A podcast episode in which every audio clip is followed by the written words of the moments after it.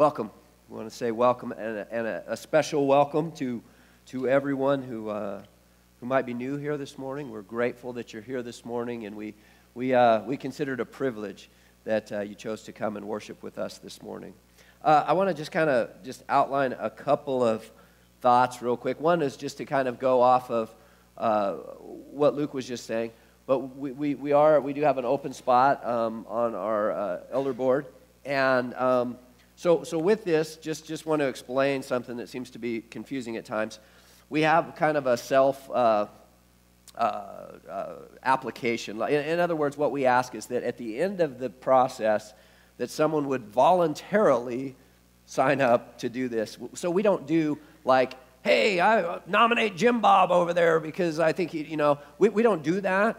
But, but that doesn't mean that that's not part of the process. If there's somebody in the church body that you feel like would serve very well and that you want, I mean, you, you need to participate in this process. I mean, the, the leadership of the church is the responsibility really of the people within the church. And so this is really something that we should take very, uh, really high regard in.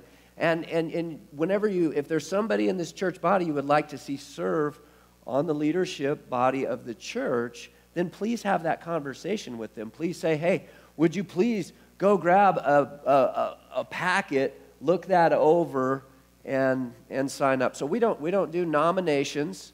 Again, at the end of the day, the, it's very important that, that whoever would fill that position would feel led by the Lord and not just um, pressured by people around them to, to fill that position.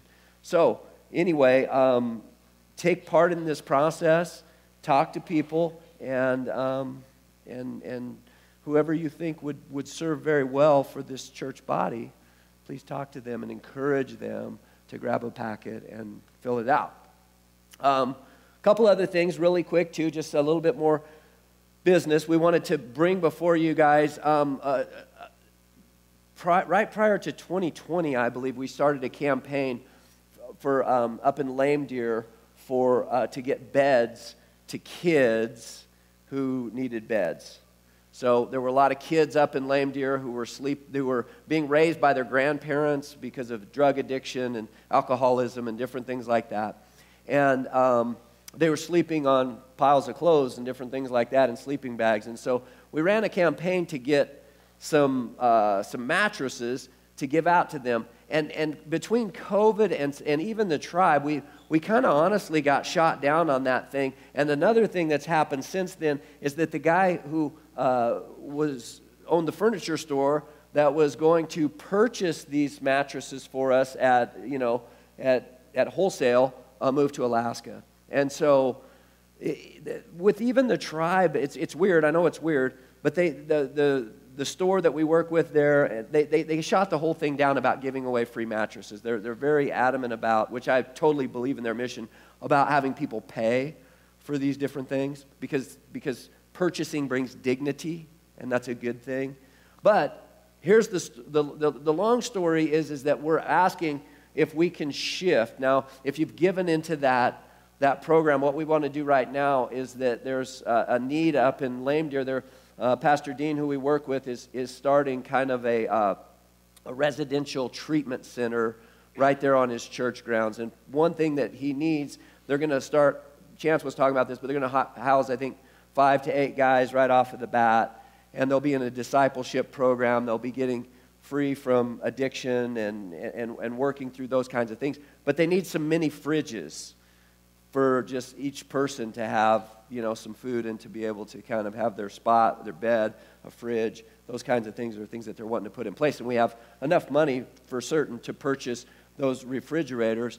We, we're seeing it one way that, that one way that we help the children on the reservation is by helping the fathers and the men to get free of alcoholism and drug addiction as well. So that's what we're saying we would like to shift over some of those funds for. If you have a problem, if you've given to that fund and you're struggling with that, please come and talk to me and, and, and we'll, we can talk about that. But if I don't hear from anybody, if everybody's kind of good with that, we're probably going to move forward on purchasing those, those refrigerators for those guys and helping them to get this place set up so that uh, it's also going to be an emergency homeless shelter.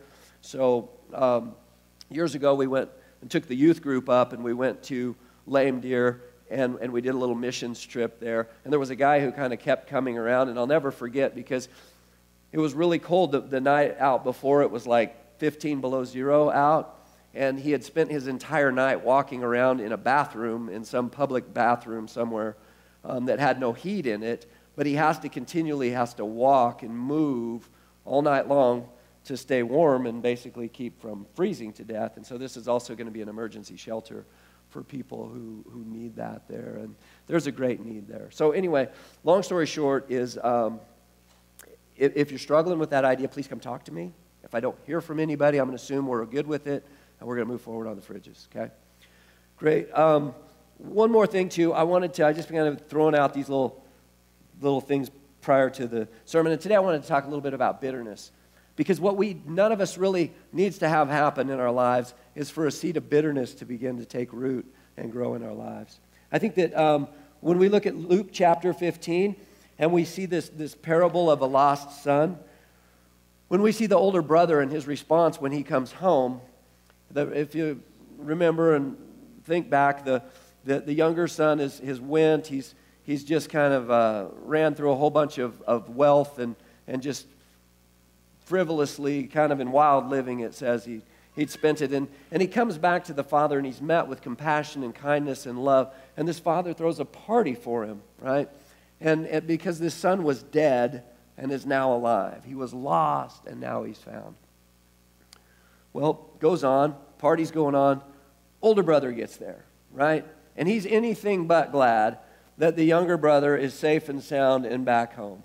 As a matter of fact, I think probably his heart would say he, he would probably just as well that his younger brother was dead for what he did. But he's incredibly angry and he's mad. And, and, and so what happens is that the father comes out of this, this tent, this celebration, to meet this son and to ask him to come in. And, and culturally, there, it was shameful for the father to, once he threw a party and invited the guests, it was shameful for him to leave before his last guest had left. But despising the shame, like our God does, right, who endured the cross on our behalf, this father comes out and he, he meets this son. And it says he, he, he begs him basically to come back in.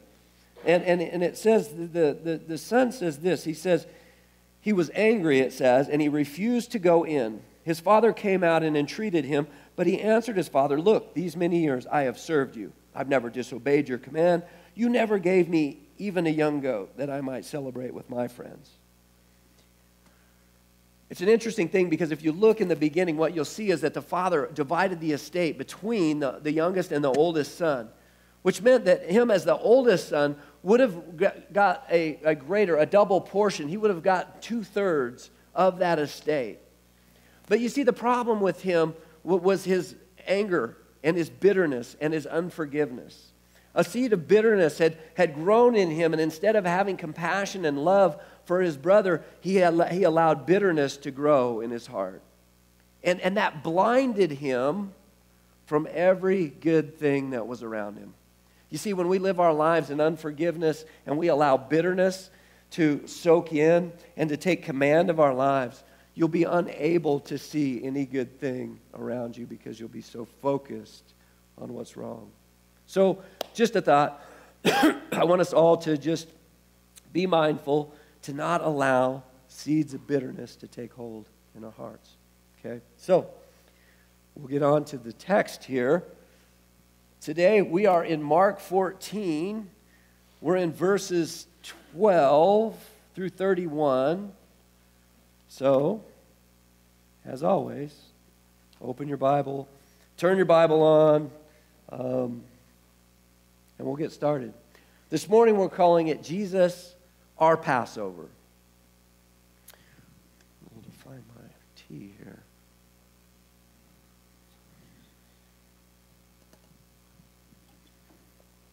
All right, let's read it together and then we'll go back through it.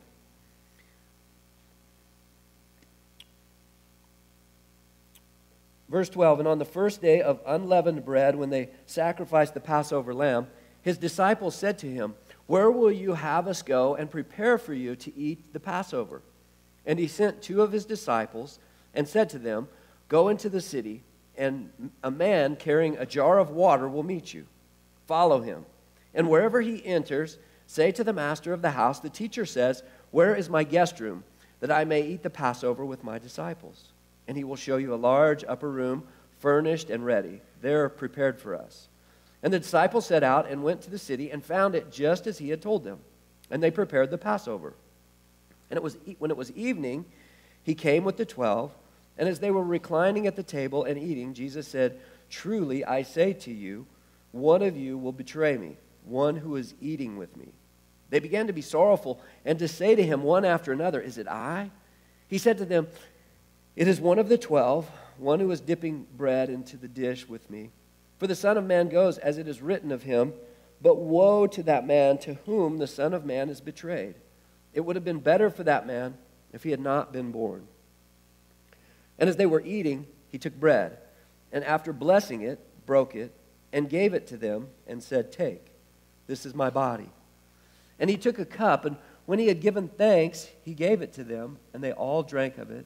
And he said to them, This is my blood of the covenant, which is poured out for many Truly I say to you, I will not drink again of the fruit of the vine until that day when I drink it new in the kingdom of God.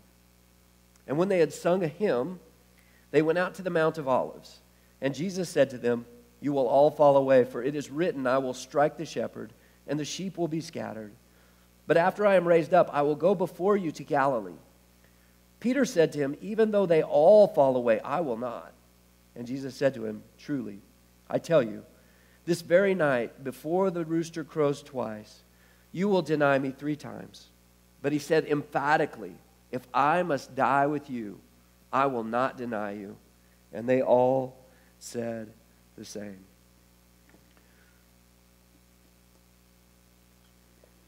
So, the Passover, if we remember, the Passover, we'll, we'll just take a quick look back. The Passover was the final judgment, the 10th judgment against Pharaoh when, when Pharaoh was holding God's people and enslaving them in Egypt, and it was the final thing. Now, remember with this, it, it, it's this thing that, that the angel of death is coming. It's imminent that the angel of death is coming. And, and in that, the angel of death is going to take the firstborn of each household. Now, that doesn't mean baby, it just means simply the firstborn son of each household. And the firstborn son, he was the representation of inheritance, he was the representation of future and hope for the family and those kinds of things. But remember, there was a prescription that was given that God gave in a way that you could avoid this or, or to be rescued or saved or passed over in this scenario. And that was by following God's instructions to take a lamb and to sacrifice the lamb and then to, to apply the blood of that lamb to the posts, all the doorposts, over the top of your door and on the sides of this door. And, and so, in that, when the angel of death came to that household, regardless if it was an Egyptian home or if it was an Israeli home, a home of one of the Israelites, the angel of death would pass over that home, and the firstborn, the hope, the future, the inheritance of those people would be preserved. All of these things, let's remember that all of these things are, are, are imagery and a, and a picture and even a, a, a prophetic clock that is running that, that, that basically are foretelling about the Messiah and about God and about what he is going to do in this world. So the fact that all of these things are happening at the Passover is not any kind of a coincidence at all. As a matter of fact, as we begin to look at Jesus, and we talked about this last week, but we'll review it again, remember that, that as the, the people eventually Passover worked into what becomes called a Seder meal. And, and through the years, that's changed and, and it's had some adaptations, but it's a memorial. It's where the people of Israel memorialize the Jewish people the Passover and this picture of what God has done for them. And obviously, the gospel is so heavy in this, in this picture. But, but, but Jesus becoming not just a, a participant in Passover, but the absolute fulfillment of Passover for us. And, and so remember that the, the people of uh, the Jewish people were supposed to take a lamb into their home, right? And they did that four days prior to Passover. And in that time, the lamb would live and stay with the family. Remember John chapter 1 that he came and he tabernacled with us. He came and he lived among us. it's this picture of, of Jesus coming and coming into our home or our place and staying with us. There was a time then during that those days prior to that in which the family would be examining that lamb and, and making sure it was truly a lamb that was worthy of this sacrifice of being the Passover lamb representative for their home for that time.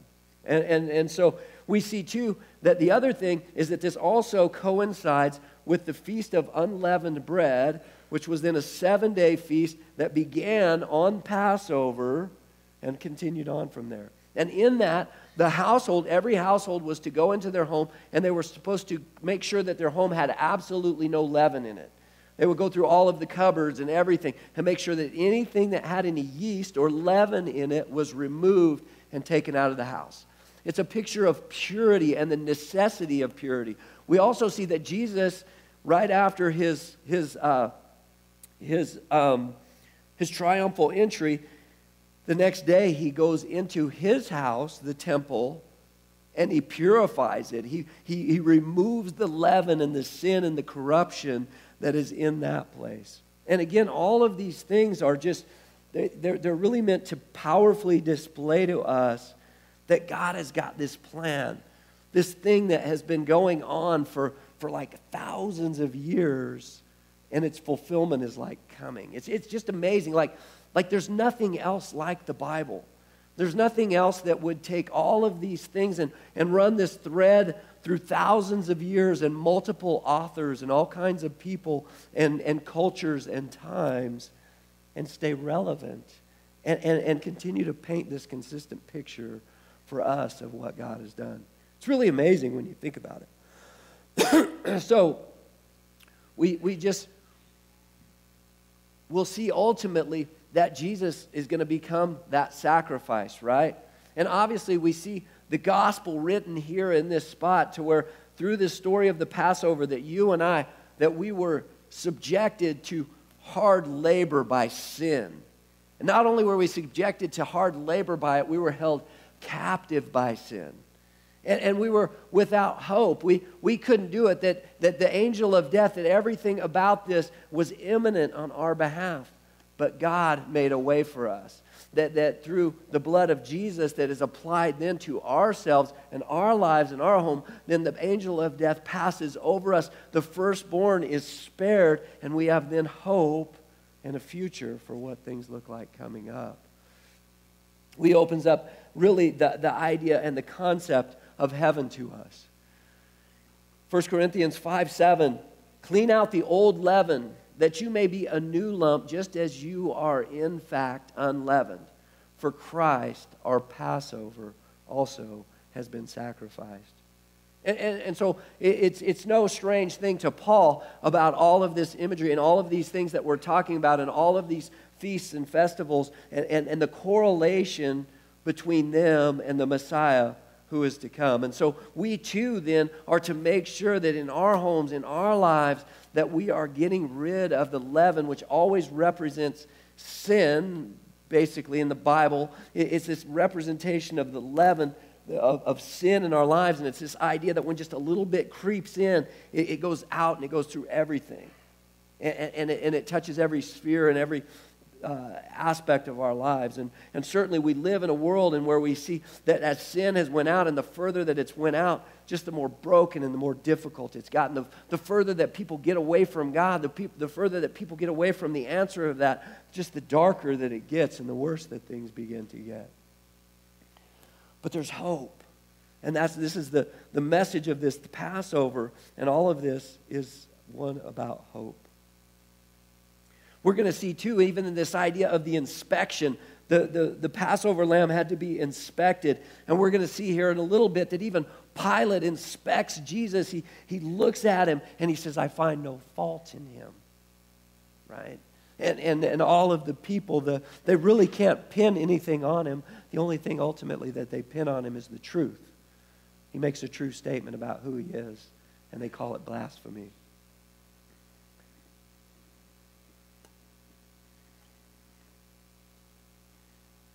You see, Jesus told us that he is the door.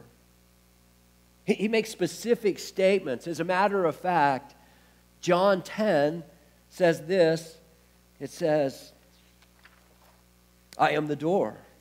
If anyone enters through me, he will be saved and will go in and out and find pasture. The thief comes only to steal and kill and destroy. I came so that they would have life and have it abundantly. What, what an amazing scripture this is. It's the idea, too. But uh, trust me, you know, for them, there would have been no doubt when he said, I am the door.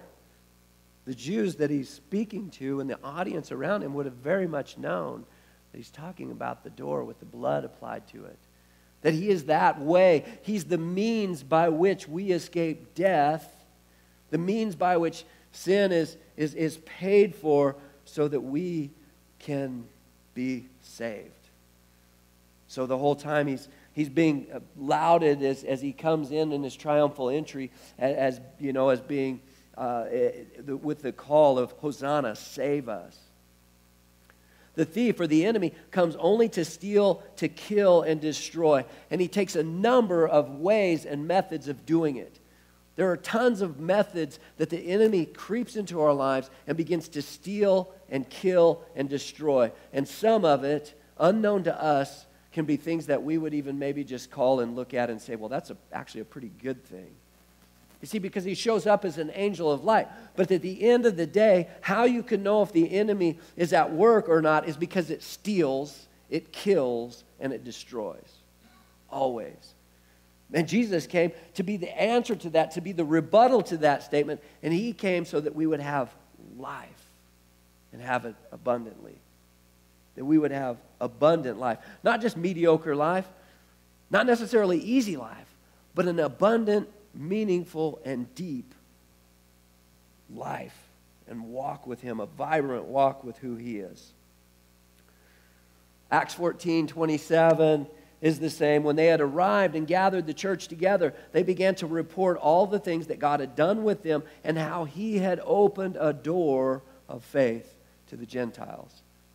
Again, it's this imagery, I'll go back, of this door. This door that, that, that, that is the entranceway, it's the means by which we attain salvation.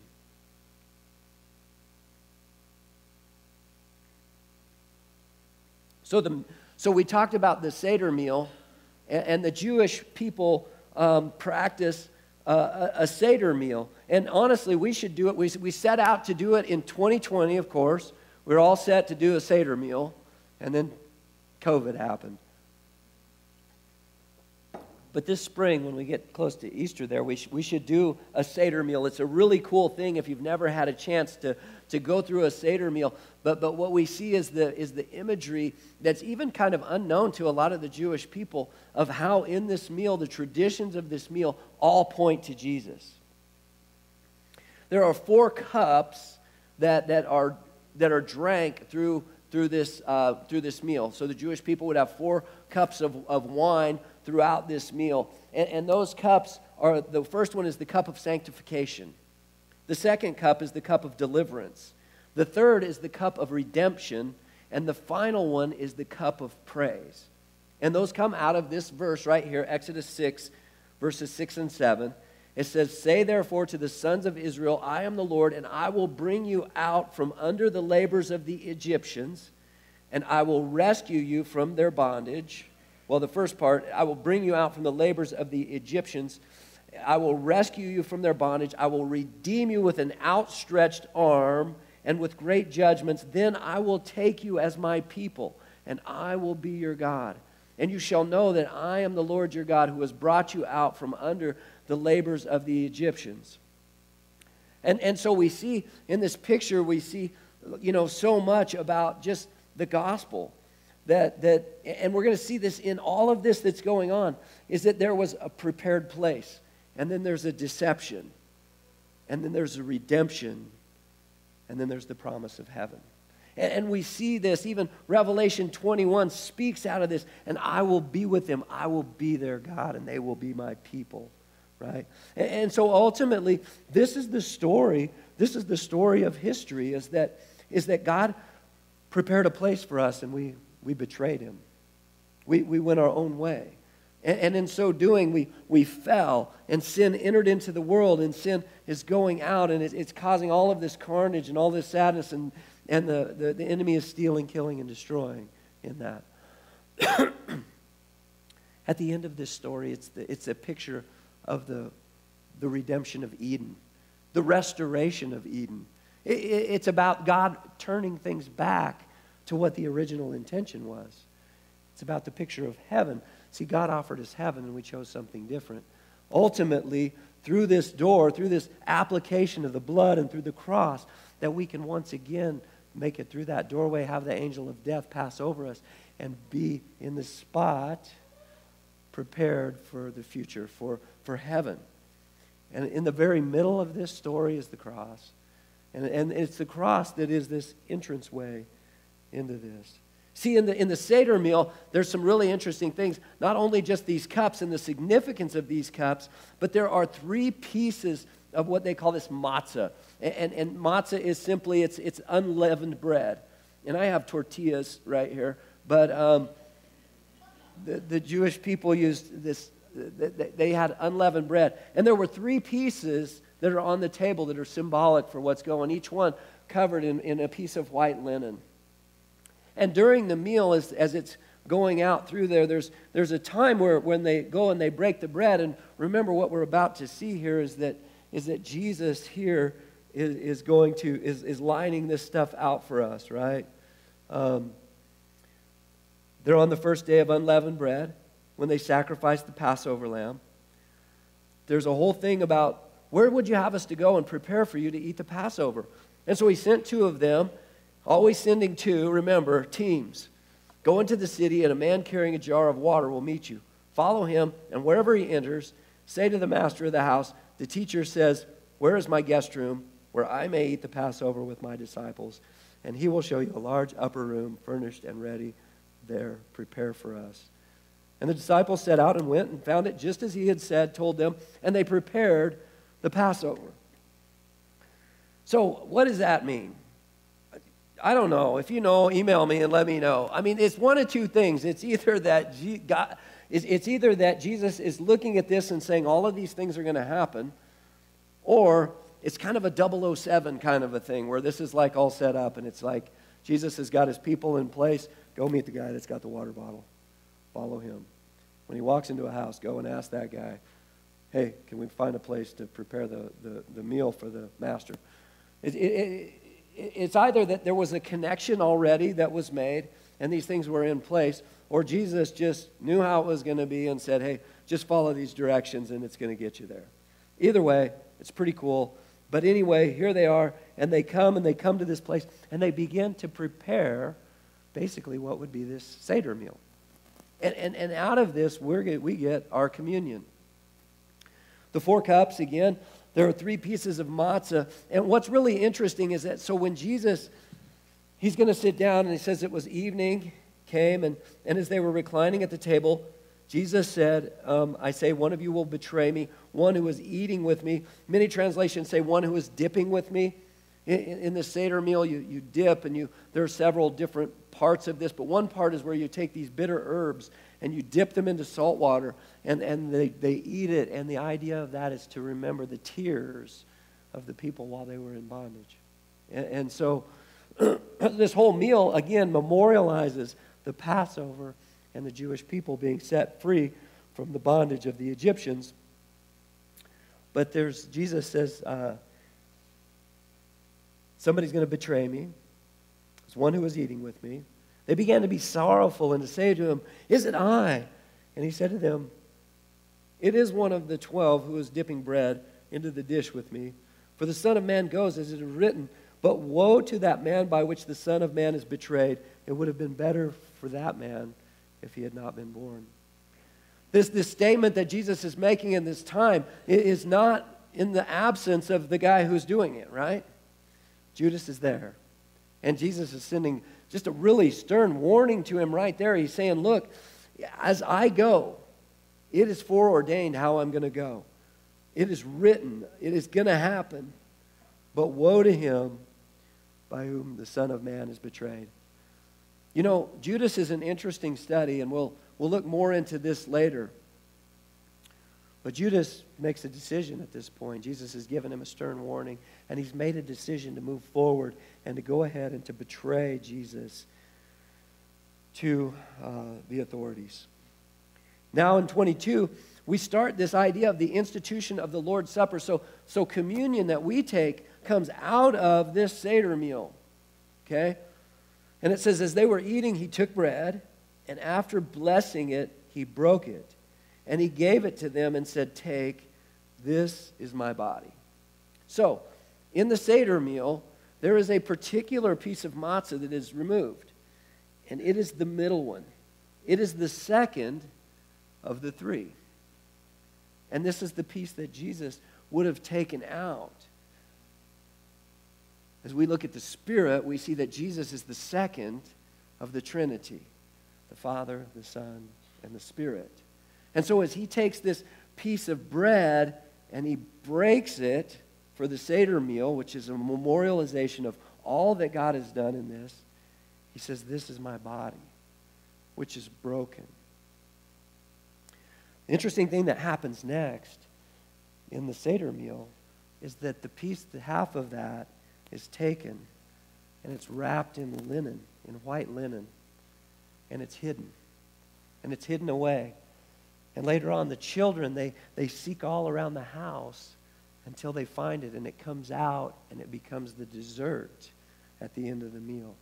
But what a picture here of, of the one who's who's been broken, whose body was broken that we might have life, who then puts on the grave clothes and is hidden away for a while, but only to be brought back out and to be revealed again. It's just such imagery. It's so, it's so amazing. It's called the afikomen, and, and it means uh, it, it means the one to come, kind of a thing. It's really cool. Take this, this is my body. And he took a cup, and when he had given thanks, he gave it to them. And they drank of it. And he said, This is my, the blood of the covenant, which is poured out for many. Truly I say to you, I will not drink again of the fruit of the vine until that day when I drink it new in the kingdom of God. And, and, and so this, this would have been a particular cup. Again, there are four cups, and the cup that he would have picked up at that point would have been the cup of redemption. Many other, uh, other accounts tell us that it was after the meal, right? That after the meal, Jesus took the cup and, and, and, and made this announcement. And that cup in the Seder meal, the cup of redemption, comes after the meal. How is it that it says in Exodus 6 that he will redeem his people? How? With an outstretched arm. Right? That, that he would be outstretched, that he would be pierced. There's so many uh, prophetic words that go into this. And then he would reach with an outstretched arm and he would be pulling us in. He would be rescuing each and every one of us. It says, when they had sung a hymn, they went out to the Mount of Olives. Interesting that they would sing a hymn that Jesus knowing and entering into, and he fully knows what all's going on and, and what the timeline of this is looking like. And he takes time to sing and to praise before he goes into the deepest, hardest, darkest work that he's doing on our behalf of redemption here. Psalm 118, again, is the most quoted psalm in the New Testament. Jesus has been quoting this throughout the whole thing. Listen again. Oh, give thanks to the Lord, for he is good. For his steadfast love endures forever. Let Israel say his steadfast love endures forever. Let the house of Aaron say his steadfast love endures forever. Let those who fear the Lord say his steadfast love endures forever. Out of my distress I called on the Lord. The Lord answered me and set me free. The Lord is on my side. I will not fear. What can man do to me? The Lord is on my side as my helper. I shall look in triumph on those who hate me. It is better to take refuge in the Lord than to trust in man. It is better to take refuge in the Lord than to trust in princes. All nations surrounded me. In the name of the Lord, I cut them off. They surrounded me, surrounded me on every side. In the name of the Lord, I cut them off. They surrounded me like bees. They went out like a fire among thorns. In the name of the Lord, I cut them off. I was pushed so hard that I was falling, but the Lord helped me. The Lord is my strength and my song. He has become my salvation. Glad songs of salvation are in the tents of the righteous. The right hand of the Lord does valiantly. The right hand of the Lord exalts. The right hand of the Lord does valiantly. I shall not die, but I shall live and recount the deeds of the Lord. The Lord has disciplined me severely, but he has not given me over to death. Open to me the gates of righteousness that I may enter through them and give thanks to the Lord. This is the gate of the Lord. The righteous shall enter through it. I thank you that you have answered me and have become my salvation. The stone that the builders rejected has become the cornerstone. This is the Lord's doing. It is marvelous in our eyes. This is the day that the Lord has made. Let us rejoice and be glad in it. Save, we pray, O Lord. O Lord, we pray, give us success. Blessed is he who comes in the name of the Lord. We bless you from the house of the Lord. The Lord is God, and he has made his light to shine upon uh, us. Bind this festal sacrifice with cords up to the horns of the altar. You are my God, and I will give thanks to you. You are my God, I will extol you. Oh, give thanks to the Lord, for he is good, for his steadfast love endures forever. It's the final song that Jesus sang before his death. He told them that, that you're going to be scattered.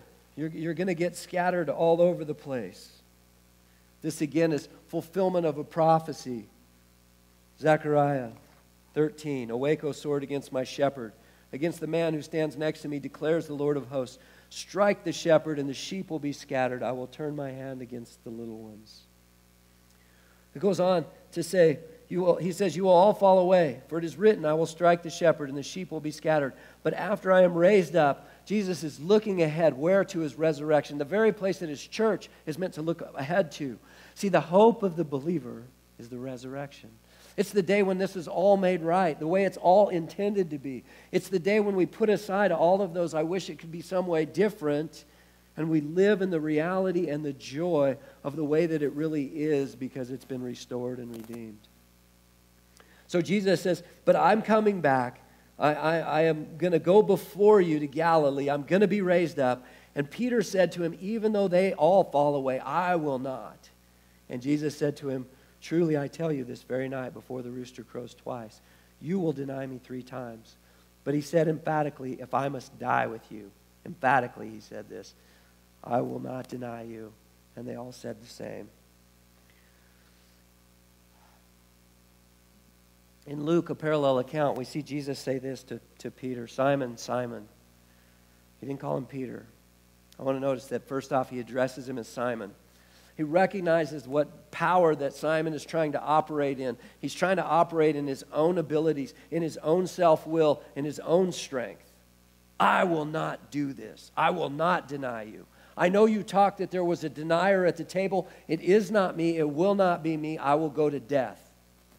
And this is a guy, honestly, who was ready to do it. As a matter of fact, this is the guy who pulled his sword out in front of a Roman cohort and cut off the ear of, of Caiaphas's uh, servant, Malchus. And you don't do that if you're not ready to die. He was ready to die, but the problem with Peter was that he believed that his own strength was enough. He believed that who he was and, and how good of a disciple he was and how zealous he was for the Lord and the strength that he showed and the endurance that he had shown over the three years and that he was a go to guy. And he was a guy who had your back, always. And you know, Jesus is about to work something. He says, Behold, Satan demanded to have you that he might sift you like wheat. Man. How'd you like Jesus to tell you that? Try. Satan has demanded to sift you like wheat. I would be like, like the Satan? Like that dude? Like, like, like you told him no, right? you said no. But you see, Simon needed to learn something about being Peter. He needed to learn something about being the new creation. He needed to understand and learn that the, as strong as he was by human standards, it was nothing. And it was, it was not able to really sustain him or carry him through the difficulties and the, and the challenge that he was about to have. He says, But Jesus said this, But I have prayed for you that your faith may not fail. And when you have turned again, strengthen your brothers. Sometimes it's our, it's our, it's our deepest shortcomings that actually strengthen us. When we get real with that, when we get right with that. You see, Peter had a morality of his own. He, he believed that there was kind of a, uh, an economy within himself that, that, you know, I got your back and, and I'm a strong guy and, and I'll walk on this and I will not deny you. I got your back. And it was all about him, it was all about his ability.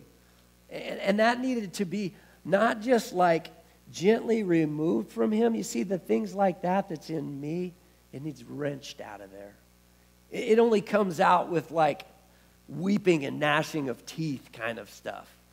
It's not pretty to get down to that spot and have the Lord take it. But you see, it's just like in the, it's kind of the New Testament version of the book of Job in a way. God is giving permission here for Satan to turn this guy's world upside down a little bit, to reveal to him that, that, that he really doesn't have what it takes.